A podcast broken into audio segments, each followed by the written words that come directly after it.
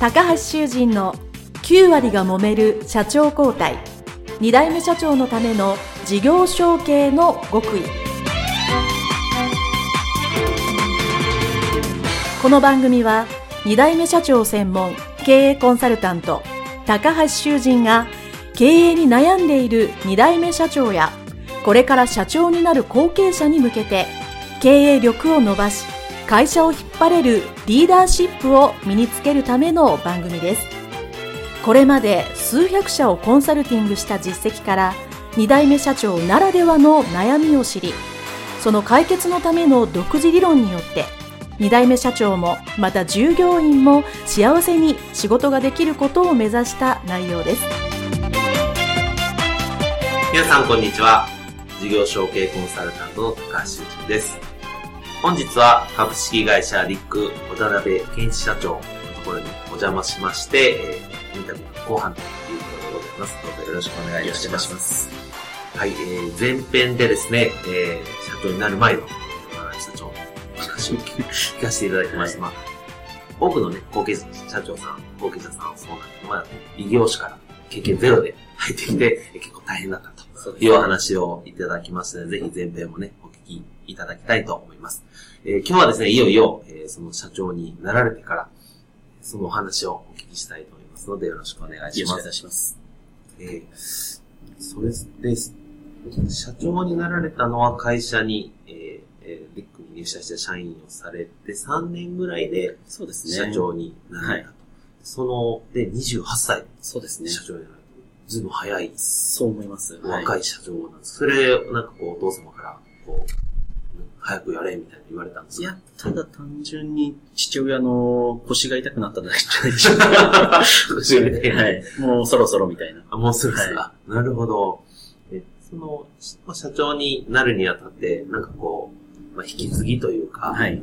あの、言われたり聞いたりしてたことって、なんかあるんですか、ね、えー、社長たるものこうやとか、こうせなあかんとか。逆に全くなかったと思ってまして、あの、背中で語るタイプのしょうがない父親でしたので、具体的にこれはこうするんだぞっていうような手取り足取りは全くなかったですね。3年、はい、そうそうですね、3年ぐらいされて、一応、えー、印刷の技術に関しては一通り、そうですね。伝えしたいで、まあ、いざ社長と。はい。それは、あの、社長から、前社長からではなくて、その時にいた従業員の方が、あの、印刷のプロでしたので、その方を先生として学んだ次第ですね。で、まあ、いざ、えー、社長になられてということで、はい、えー、まあ、私もそうですし、まあ、社長になられた皆さんそうなんですけど、まあ、後継者と思ってる会社の課題と、いざ社長になってみてから見える課題っていうのが、えー、違ってくるかと思うんですけど、その社長になられて、しばらく、じゃあ、社長になってみて分かった我が社の課題みたいなのはどんなのがありましたか？そうですね。あの、入る前から不安はあったんですけれども、うん、あの、私3年ほど営業はやってたと先ほど前半でお話ししたんですけれども、はい、営業が苦手でして あの、あの、僕も営業、サラリーマンやってますけど、営業苦手ですね。あの、すごい気持ち悪いです。はい、あの、なかなか売上の目標値に達せられないような営業だったので、うん、営業の欲が弊社は弱いなと、うん、そういう不安があって、えー、会社として弱い部分だなと。うん、あとは、あの、先ほどあの話した一個一個手でやってた手作業が多かったので、うん、そこが、あの、うちとしては、えー、どうにかしないといけない部分の2点かなと考えてましたね。うん、まずその、えっ、と、後ろの方ですね、効率化の方で、はい、あの、まあ、一つ一つ手探り、はい、手作業でしていたというのを効率化されたと先ほどお聞きしたんですが、具体的にはどんな風に効率化されたんでしょう？か、えー、まあ、まず最、前半でお話ししたのは Excel で、あの、手で Excel をいじってたのをすべて、えー、マクロ化をマクロにすることで手作業をなくすと、えー、そういった事前処理の部分だったんですけれども、後半、今これから話するのは、あのー、印刷する前の組反応っていう、えー、印刷用語ですけど、反射を作る作業ですね。それを、えー、自動化することで、例えば名刺であれば、Excel で100件の、えー、人事データがあれば、100件分の印刷データがそのまますぐ出来上がるよと。1件作るような手間で100件分出来上がりますので、それも、えー、はっきり分かりやすいコスト削減、えー、人件費の削減です、ね。そう同じ会社さんであれば、基本、そうなんですかね、名刺の A とかローとかはい。一緒で、まあ、あとは、なんとか課長、なんとか部長、そうですね。社員なんとかっていうの。以前は一個一個それを、えー A さん、B さん、C さんごとに 一個一個やってたのを、はいもう一つ型を決めたら、ね、名前変えるのがザザザザっと自動でそうですね。できちゃうとはいいうことですね。もうそれはやっぱり、かなりの効率化ですよね。そうですね。それを入ったすぐあたりにやりまして、で、そこからは、あの、何件来ても、まあ、実質、最終的な製造能力以外のところは、負担はそんなに変わりませんので、何件でも来いよと。そうですよね。はいそれはやっぱり、次にお聞きする営業も、はいにも関わってきますし、やっぱりね効率化がね、できないと、そう取ってきてはいいけど、一個一個作ってたら間に合いませんでしたっていうのでは、スピード勝負に、ね、ならないんで、それは、まずは、ね、その作業の効率化っていうのは大切だと思います。で、あともう一つその営業の話になるんですけど、はいえー、渡辺社長が、えーまあ先代はですね、先代の社長はご自身で営業をほとんどされてたというふうにお聞きしてそうすると、まあ、あの、次、渡辺社長が引き継いだら、まあ、会社としては営業は社長がするもんだと。そうですね。いうような空気はいの中で自分は苦手だと。いう時に、はい。どうされたんですかね？えー、それはもう、単純に言うと、えーできる人を引き抜いてきたと。うんあの、自分が足りなければ、できる人と協力してやるとはい。いう考えで、えー、トップ営業の方を、えー社内に呼び込んだ次第ですね。そうですね。はい。もちろん、ね、ご自身が得意だったらやればいいんですけど、はい苦手だったらそれをやっぱり補うっていうのははい。大切だと思うので、まあ、それを営業で、その能力のある人を呼んでくるっていうのは、すごく良かったと思います。そうですね。ちなみにその、ま、なので、社内的にはそういう営業の人が来ても、あの、ううまくういきました。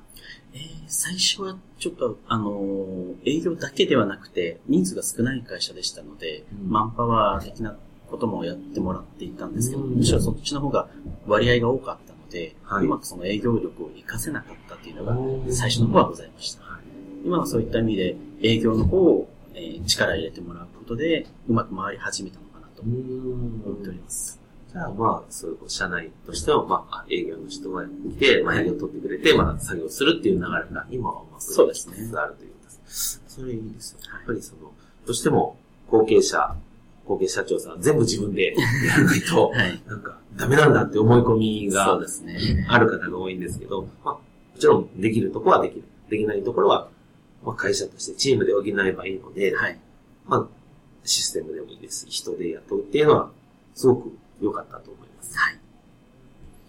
その他、まあ、社長になられて、なんか、具体的にやられた課題今思い返す。他にはありますかね。あのーまあ、売上の柱を増やすというところでしょうか。今も、うんちょうど今開発中なんですけれども、もはいともと弊社が B2B に特化をしていたので、今更で、あの、遅れ感は大きいんですが、B2C の窓口をまず作ったと。うんはい。それはまあ、えー、時代には遅れてますけども、弊社としてはあた新しい一歩だったのかなと思いますね。うんなるほど。いいですね。はい。ありがとうございます。で、えー、まあ、いよいよですね、あの、そろそろまとめに入っていくんですけども、はい。えーまあこれ皆さんにお聞きしてるんですが、会社をですね、今、継がれてちょうど8年ぐらいです。はい。はい。まあ、8年ぐらいの中で、まあ、会社を継いでよかったなと思うとか、もしくはご自身がやってて充実感とか、はい。あの、達成感を感じるときってどんな時がありますか？そうですね。あの、まあ、達成感ということで言うと、やっぱり目標を達成した時が一番達成感があるかと思いまして、えー、まあ、今まではその従業員、サラリーマン時代は目標を会社が立てて、それを順次で努力をすると、えー、売り売ってくるっていうのが営業の、はい。はい、仕事でした。それだけだったんですけれども、はいあの立場が変わって目標を立てる側になりましたし、うん。その目標も一人で立てるものでは、会社が立てるものじゃないなと、この規模の会社ですから、えー従業員と会議をして、打ち合わ話をして、えーじゃあどれぐらいの目標を立てようか。うん。で、じゃあなんでこの目標を立てるんだと。うん。えーまあ、細かいことで単純に売り上げだけではないと思うんですけれども、うん。時間を削減することでもそうですし、うん。えー目標を立てれば、えーみんなで立てれば、その、責個人個人にも自分が言ったことだし、えーやる気も出てきますので、えー従業員みんなで話し合って目標を立てるのもち小さい会社だったらいいのかなと思いますね。そうですよね。やっぱりその、人間って人からね、これって言って、まあ目標というか、ちょっと表現はですけど、ノルマになっちゃうと、はい。ええと思いますけど、はい自分が立てた目標、まずね、自分、後継社長として、自分が立てた目標は絶対やりたいです。それを、で、社員さんと、従業員さんと一緒にこの目標っていうのがすると、皆さんのモチベーションもすごく上がりますよね。はい。まあ、私もそうですけどね、目標が達成できたら、やっぱすごく嬉しいですよね。そうですね。